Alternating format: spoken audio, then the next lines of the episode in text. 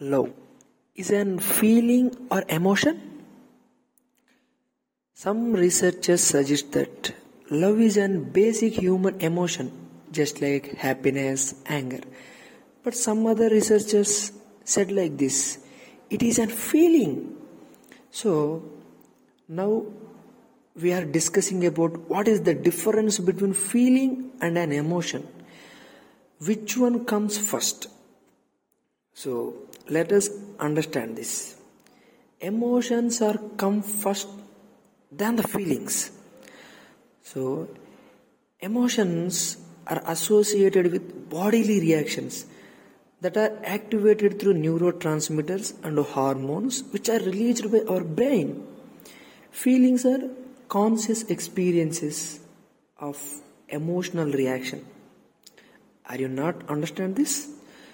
So let us give a simplistic example. When you are going to the zoo, while you are see the tiger's eye, some peoples feel like it is an admiration.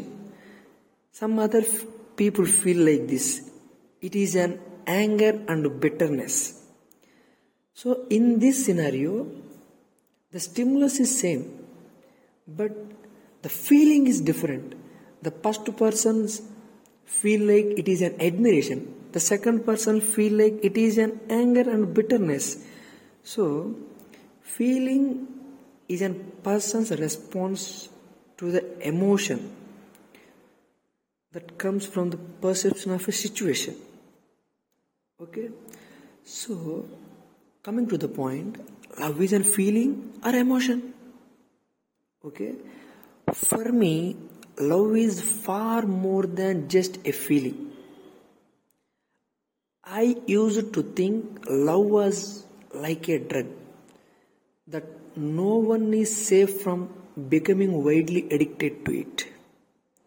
Okay, some legendary persons are saying like this love makes you weak and loves and love kill lots amount of time so the above two statements are right or wrong.